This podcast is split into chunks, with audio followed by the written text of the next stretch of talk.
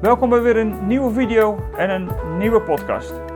Mijn naam is Theo de Koning van eindeloosgelukkig.nl en bij Eindeloos Gelukkig hebben we het grote verlangen dat het koninkrijk van Jezus Christus zichtbaar wordt op aarde en dat gelovigen zullen opgroeien tot volwassen discipelen die de meester in alles willen volgen en zijn koninkrijk willen brengen. Nou, dan hebben we gelijk even weer samengevat waar we ook weer voor staan en tegelijkertijd in deze serie waar we mee bezig zijn in deze videoserie leven we in de eindtijd. Daar leven we natuurlijk in, maar zo heet ook de serie Leven in de eindtijd.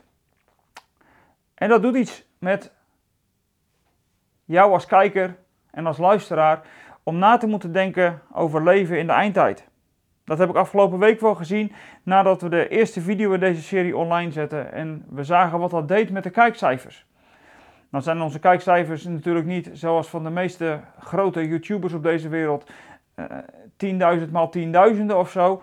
Maar we zien wel dat er iets gebeurt als we over dit thema met elkaar gaan nadenken: leven in de eindtijd. Met andere woorden, kennelijk is er vraag naar, en die vraag wordt alleen maar groter: hoe ziet die eindtijd er nou uit? En hoe gaan we nou in die eindtijd waarin we leven, hoe leven we dan? En daar geeft het boek Openbaring ons natuurlijk een inkijkje in. En vorige keer hebben we gezien dat we dat eigenlijk alleen maar kunnen doen als we dat doen vanuit de troon in de hemel. En op die troon, daar zit iemand. Is daarmee dan alles gezegd? Kun je dan lekker ontspannen achteroverleunen en denken van nou ja, oké, als dat dan zo is. Nou ja, blijkbaar niet. Want God heeft het goed gedacht om ons het hele boek openbaring te geven. Hoofdstuk 5 tot en met 22. Niet zomaar natuurlijk. Alleen niet als een soort escape room, zo zei ik het vorige week toen ik erover preekte, dan stelde ik de vraag: heb je al eens een escape room gespeeld? En dan zie je altijd wat handen omhoog gaan. Nou, ik heb soms het idee dat sommige christenen de eindtijd als een soort escape room zien. En dan gaan ze de code zo snel mogelijk proberen te ontcijferen. Daar gebruiken ze dan het hele boek openbaringen voor. En vervolgens moet je dan maar zo snel mogelijk zien te escapen.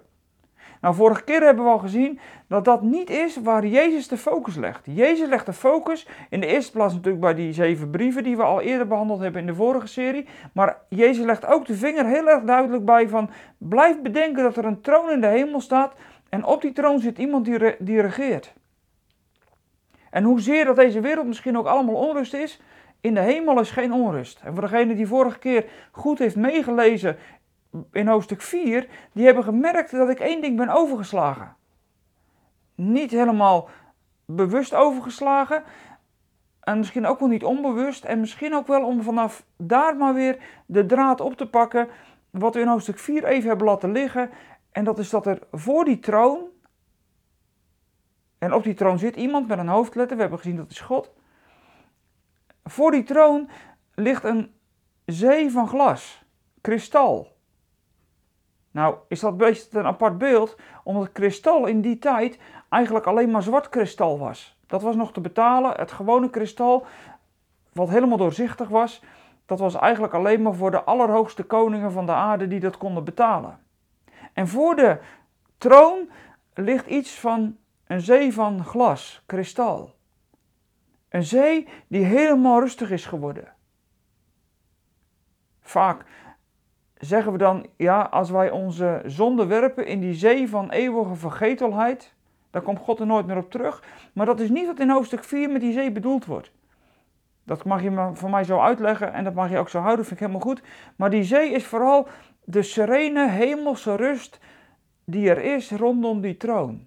Buiten de aanbidding en buiten de ouderlingen en die wezens die bidden en aanbidden, is er een zee van rust. Er wordt in, op er wordt vanuit die troon geregeerd vanuit rust. De stormen zijn gaan liggen. En het kwaad heeft het daar voor die troon niet voor het zeggen. Hoezeer anders de andere tronen op deze wereld waar heel vaak vanuit macht en manipulatie wordt gedacht. Dus die zee, die laat iets zien van de rust die er is rond de troon van God. En als je dan denkt dat je alles gehad hebt, wat jou mag bemoedigen richting dat verschrikkelijke wat nog allemaal opgetekend zal worden. Als je dan denkt dat je alles hebt wat jou mag bemoedigen, dan ontdek je dat er nog een klein stukje bemoediging aankomt. En dat komen we tegen in hoofdstuk 5. Hoofdstuk 5 gaat over een boekrol die in de hand van God is, in de rechterhand van God, is een boekrol. Dat ontdek je dus pas als je iets beter naar die troon gaat kijken. En hoofdstuk 5, dat laat ons nog iets beter naar die troon kijken. En dan zit er in die hand van God een boekrol. En die is verzegeld. En dat is wat Johannes ziet in hoofdstuk 5. En ik vind het denk ik het beste om hoofdstuk 5 ook maar weer gewoon eerst maar te lezen. Want als we hoofdstuk 5 lezen, dan weten we ook met elkaar gelijk waar we het over hebben. En hoofdstuk 5 is eigenlijk ook gewoon gelijk weer een heel lastig hoofdstuk. Want het geeft niet hele concrete aanwijzingen. Het laat ook weer heel veel dingen open. Zoals ik ook vorige keer al dingen open heb gelaten, heel bewust. Omdat we het soms niet precies weten. Ik wil ook uitkijken dat ik zelf niet een soort escape room ervan ga maken. Door alles maar te willen uitpluizen en te willen begrijpen. Sommige dingen laten we maar open, omdat ook God het open laat. En dat is ook weer zo in het vijfde hoofdstuk. En toch is dat weer belangrijk. Als je wil leven in de eindtijd, dan is dat dus weer belangrijk. Dat we die dingen die, we, die God niet duidt, wij ze misschien ook niet altijd moeten duiden. Nou, hoofdstuk 5 uit de openbaring. Ik lees hem weer uit de MBV 21. Dat heb ik u de vorige keer al beloofd. Openbaring 5. Toen, en dat is direct na alles wat Johannes in de hemel heeft gezien, toen zag ik degene die op de troon zat, dat hij in zijn rechterhand een boekrol had, die aan beide kanten beschreven was en met zeven zegels was verzegeld. En ik zag een machtige engel die met luide stem uitriep: Wie komt er toe om de zegels te verbreken en de boekrol te openen? Maar er was niemand in de hemel of op de aarde of onder de aarde die de boekrol kon openen en kon inzien. Ik brak in tranen uit omdat blijkbaar niemand het verdiende om de boekrol te openen en hem in te zien. Toen zei een van de oudsten tegen mij: Huil niet, want de leeuw uit de stam van Juda, de telg van David, heeft de overwinning behaald. En daarom mag hij de boekrol met de zeven zegels openen. Toen zag ik midden voor de troon een lam staan, tussen de vier wezens en de oudste. Het zag eruit als een lam dat geslacht was en het had zeven horens en zeven ogen. Dat zijn de zeven geesten van God die over de hele wereld zijn uitgestuurd. Het lam ging naar degene toe die op de troon zat en ontving de boekrol uit zijn rechterhand. Op hetzelfde moment wierpen de vier wezens en de 24 ouderlingen zich voor het lam neer. Ieder van hen had een lier en een gouden schaal vol wierook. Dat zijn de gebeden van de heiligen. En ze zetten een nieuw lied in. U verdient het om de boekrol te ontvangen en zijn zegels te verbreken. Want u bent geslacht en met uw bloed hebt u voor God mensen gekocht uit alle landen en volken, uit elke stam en taal. U hebt voor onze God uit hen een koninkrijk gevormd en hen tot priesters gemaakt, en zij zullen als koningen heersen op de aarde. Daarna hoorde ik het geluid van een groot aantal engelen rondom de troon, de wezens en de oudsten. Het waren er oneindig veel, tienduizend maal tienduizenden en duizend maal duizenden. En met luide stem riepen ze: Het lam dat geslacht is, komt alle macht, rijkdom, wijsheid toe. Alle kracht, eer, lof en dank. Elk schepsel in de hemel en op aarde en onder de aarde en in de zee en alles. En iedereen hoorde ik zeggen: Aan hem die op de troon zit en aan het lam komen de dank, de eer, de lof en de macht toe tot in eeuwigheid. En de vier wezens antwoorden: Amen. En de oudsten wierpen zich in aanbidding neer. Dus Johannes, die is bemoedigd doordat er op de troon iemand zit die regeert, God zelf. Maar in Gods rechterhand is dan een boekrol. En die boekrol die is van binnen en van buiten beschreven en met zeven zegels verzegeld. Ik heb heel lang gedacht dat er op die boekrol de geschiedenis van de eindtijd stond. Maar als je goed gaat lezen in het boek Openbaring, kom je erachter dat dat niet klopt. Wat er wel op die boekrol staat, en dat is een van die dingen die dus mooi open blijft vandaag. Wat er wel op die boekrol staat, dat zegt niemand. Strakjes als die zeven zegels geopend zijn, dan blijft die boekrol nog steeds een geheim voor ons. Niet alles zullen wij te weten krijgen. Wat staat er nou op die boekrol? Dat is de vraag. Van binnen en van buiten beschreven. In ieder geval machtig veel informatie. Maar niet het boek Openbaring opgerold.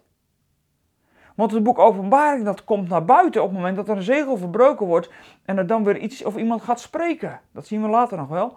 Maar dan ontdek je dat die boekrol helemaal niet voorgelezen wordt. Dat wat zich dan manifesteert, dat manifesteert zich op het moment dat er iedere keer een zegel verbroken wordt.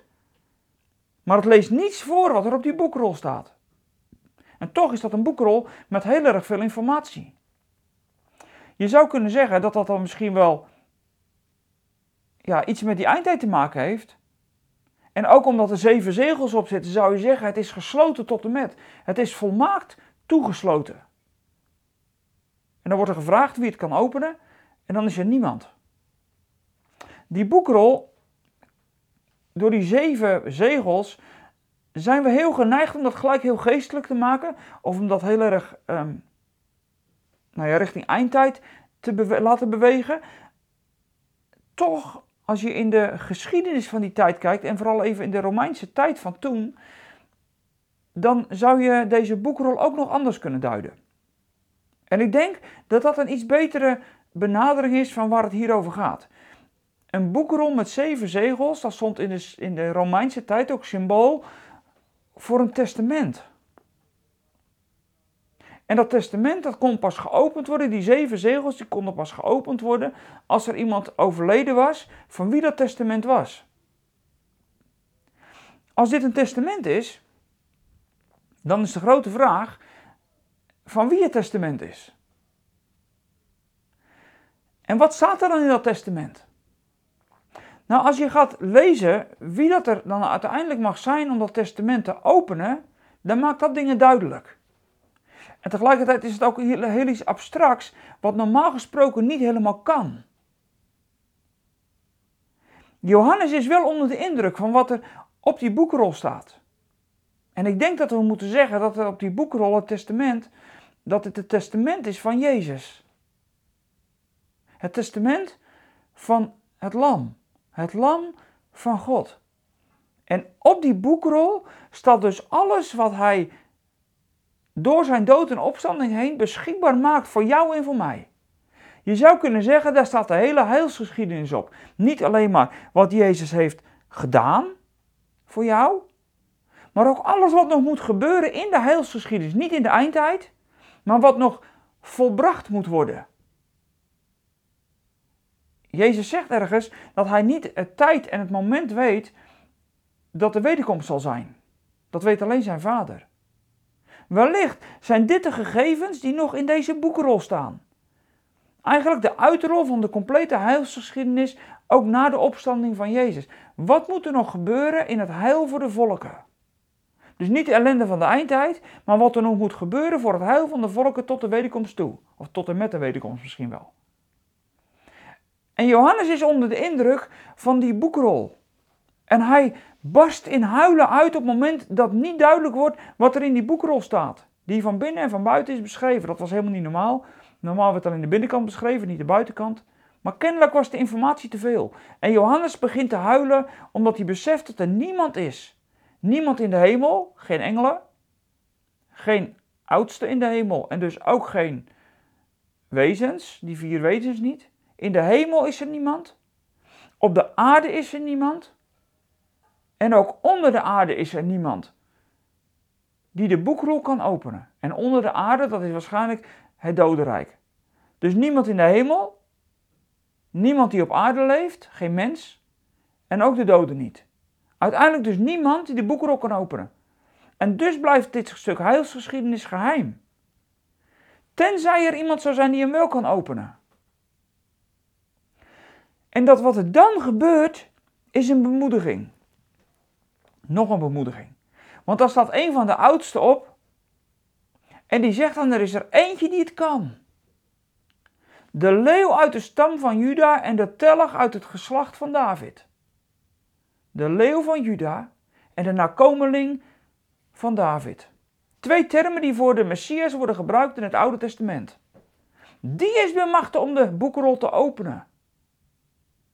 En dan zou je zeggen, dan komt nu die leeuw tevoorschijn. En dan zal die zegels wel eens even. En dan staat daar ineens een lam. Helemaal geen leeuw. Een lam. Kwetsbaar. En als geslacht. Waarschijnlijk met het litteken van een doorgesneden keel. En dit is het moment dat het lam de boekrol uit de rechterhand van God ontvangt. En op dat moment ontvangt Jezus het koningschap. Want het gaat hier natuurlijk over Jezus, de Messias. En hij ontvangt het koningschap en hij neemt hier de plaats in, in de troon naast de Vader. Hier is de kroning van Jezus in de hemelse gewesten. Hier gaat Jezus op de troon zitten. Hij die de overwinnaar is. Hij gaat naast zijn vader op de troon zitten. Hij krijgt hier het koningschap uit handen van zijn vader. Hij ontvangt de boekrol met zijn eigen testament. Zijn eigen testament, waarin die huisgeschiedenis die uiteindelijk door hem verdiend is, is opgeschreven en uitgerold mag gaan worden. En hij is de enige die die zeven zegels mag verbreken. En ook kan verbreken, want hij is de overwinnaar. Het is wel het testament van zijn dood, maar door de opstanding is hij ook de overwinnaar, waardoor, waardoor hem alle recht toe komt om die zegels te verbreken. Hij heeft het verdiend. Dat de hele heilsgeschiedenis, die alle volken mag gaan raken, uitgerold zal worden over de hele wereld. Midden door die eindtijd heen. Midden door al die ellende heen die nog komt, gaat het heilsplan van God dus gewoon door. En dit, deze boekrol die mag wel geopend worden. Het blijft geen geheim. Het heil voor de volken, dat wordt bekend. Dwars door de eindtijd heen. En degene die het mag openen en mag openrollen, is Jezus de overwinnaar zelf. En op het moment dat hij de, het koningschap van zijn vader ontvangt, gebeurt er op drie niveaus precies hetzelfde. Er zijn ineens drie niveaus in de hemel waar de aanbidding en op de aarde. Er zijn ineens drie niveaus waar aanbidding plaatsvindt. Jezus wordt toegejuicht als de koning der koningen. Het is dus niet gestopt bij iemand die op die troon zit en regeert, maar er komt nog iemand bij op de troon. Niet alleen de Vader regeert, maar de Zoon, die de verzoening heeft verdiend. Die het hele huisplan van God heeft voltooid. Hij komt op de troon erbij en hij mag hem openen. En hij mag dat hele heilsplan in beweging zetten. En wat er nou precies in staat, ik heb geen idee. En we gaan het idee niet krijgen ook. We krijgen het antwoord niet eens. Maar er is wel iemand die het mag lezen en het mag uitrollen. Is dat dan niet bemoedigend? Dat Jezus zelf dat mag gaan uitrollen en die boekrol mag openen en dat alles wat erin staat in dat testament, wat daar staat, dat het ook uitgevoerd mag gaan worden? En Jezus, en straks bij elk zegel wat hij opent, gaat er iets gebeuren. Wordt er een stukje eindtijd duidelijk. En tegelijkertijd weten we dat hij bezig is om zijn eigen testament. Om dat, dat, dat heil van de volken en van de hele wereld, om dat open te maken. Er lopen dus processen door elkaar heen. De eindtijd, ja, die wordt verschrikkelijk en er gebeurt verschrikkelijk veel. Maar vanuit de troon wordt ook het plan verder uitgerold. Het staat niet stil. En op het moment dat dan beseft wordt in de hemel, dat Jezus het koningschap hier van zijn vader ontvangt en deze boekrol krijgt om die zegels te mogen gaan openen, op dat moment ja, wordt het feest in de hemel. Dan kom je het op drie niveaus gewoon tegen. Op datzelfde moment dat die boekrol overgaat van de ene hand naar de andere hand, op datzelfde moment wierpen de vier wezens en de 24 oudsten zich voor het lam neer. En er komt een nieuw lied. U verdient het om de boekrol te ontvangen en zijn zegels te openen en te verbreken, want u bent geslacht en met uw bloed hebt u voor God mensen gekocht omdat Jezus dit heeft gedaan, mag hij die boekrol openen en het verhaal verder openrollen. En datgene wat besloten is in dat testament, om dat tot uitvoer te gaan brengen. Dus dat is niet het testament van een eindtijd, maar het is het testament van het werk van Jezus wat voltooid is en wat nu tot zijn bestemming en tot zijn doel mag gaan komen, dwars door die eindtijd heen. Veel sterker dan, de, dan die tekenen en die verschrikkelijke dingen die gaan gebeuren. Veel sterker is het wat er, in deze, wat er gebeurt, dwars daar doorheen, dat die boekrol door open gaat. En die tekenen van de tijd, die zorgen er straks zelfs voor dat die boekrol verder open mag rollen. Want die zegels worden dan verbroken. Dus dwars tegen alles wat verschrikkelijk en zwart is in, daartegenin ontvouwt zich het hele heilsplan van God. En gaat de redding en gaat het heil voor de mensen steeds verder. En dat hebben ze in de hemel op dit moment door. En daarom juichen ze het hem toe. U verdient het. U bent het. U mag het. Want u hebt het verdiend. Voor God. En u hebt voor God een koninkrijk van priesters gevormd onder de mensen. En zij zullen als koning heersen op de aarde. Niet de machtigen van de aarde heersen. Maar degenen die gekocht zijn door het bloed van Jezus, die zullen op aarde regeren. Besef je je plek op aarde. Regeren met Jezus. Zijn koninkrijk leven is regeren op aarde. En dat hebben ze in de hemel door.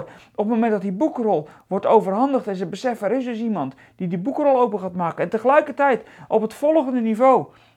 Daarna hoor ik het geluid van een groot aantal engelen. De hele hemelse legermacht begint te jubelen en te juichen.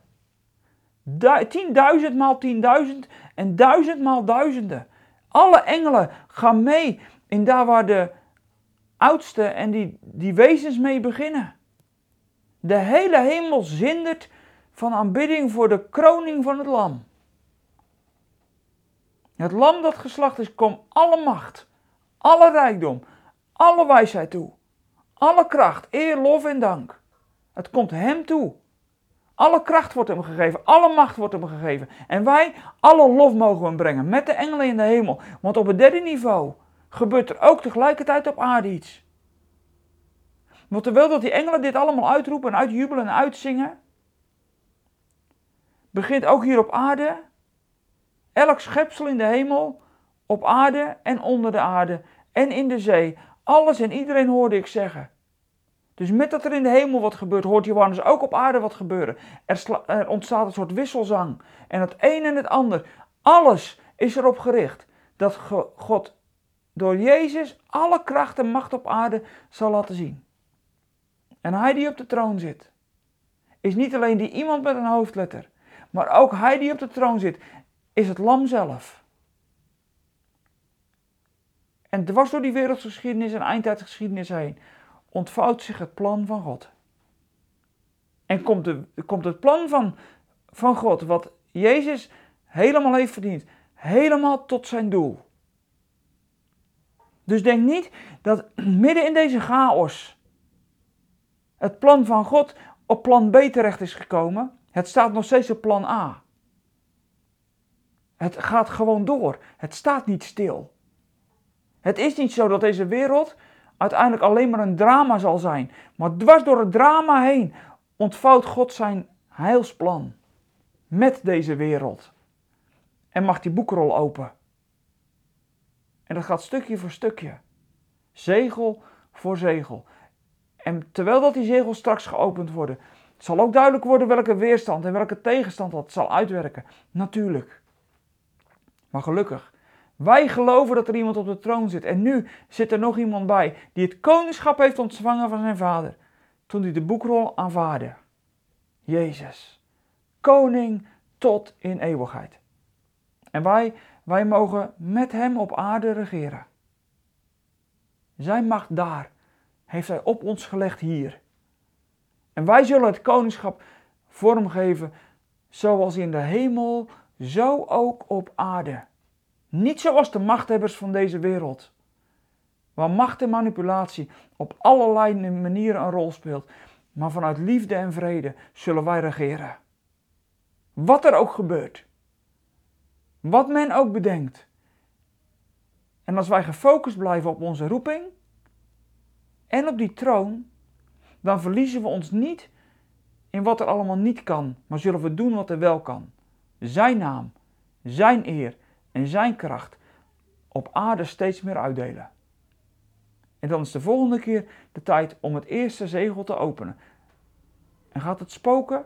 Het zal vast gaan spoken. Maar ik weet één ding. Hij die op de troon zit, met het lam, gaat door met het werk waar Jezus mee begonnen is. Wat Jezus verdiende. En wat het plan al was, al direct na de zondeval. Wat een feest in de hemel en op aarde als we van hieruit durven geloven dat het gewoon doorgaat met Gods plan. Ik dank je voor het kijken. Fijn dat je deze keer weer meekeek, meedeed. Het was nog niet zo spectaculair als dat je misschien verwachtte, maar dat komt de volgende keer wel, Want als je echt voor die eindtijd tekenen mee wil doen, dan begint het de volgende keer pas echt, denk ik. Maar eigenlijk moet het je daar natuurlijk niet om gaan. Want als het je daarom gaat, dan mis je het doel. Blijf bij je roeping. Blijf trouw aan Jezus, aan zijn koninkrijk. En geniet dat Hij blijft regeren en deze boekrol langzaam mag uitrollen. Wat er dan straks ook nog komt. Bedankt voor nu en ik zou zeggen tot volgende week. Druk even op het blauwe duimpje als je op YouTube hebt gekeken. Abonneer je even als je dat niet hebt gedaan, dan weet je wanneer de volgende video online staat. En als je ons financieel wil steunen, ja, dat vinden wij altijd fijn, want daarmee kunnen we ook gewoon verder. Dan kunnen we ook het boek Openbaring weer verder door ploegen, zal ik maar zeggen. En ook andere de dingen die we nog willen delen. Nou, van harte uitgenodigd als je ons financieel wil steunen. En degene die dat doen, ik bedank je dat je ons regelmatig, sommigen zelfs maandelijks, willen steunen. En wij vinden zeker die maandelijkse steun heel fijn, want dan weten we een klein beetje waar we toe zijn. Niet om de boel onder controle te kunnen hebben, maar dan weet je ook een klein beetje waar we mee kunnen rekenen en hoe we het kunnen doen. Nou, ik heb genoeg gezegd voor nu. Bedankt voor nu en tot volgende week.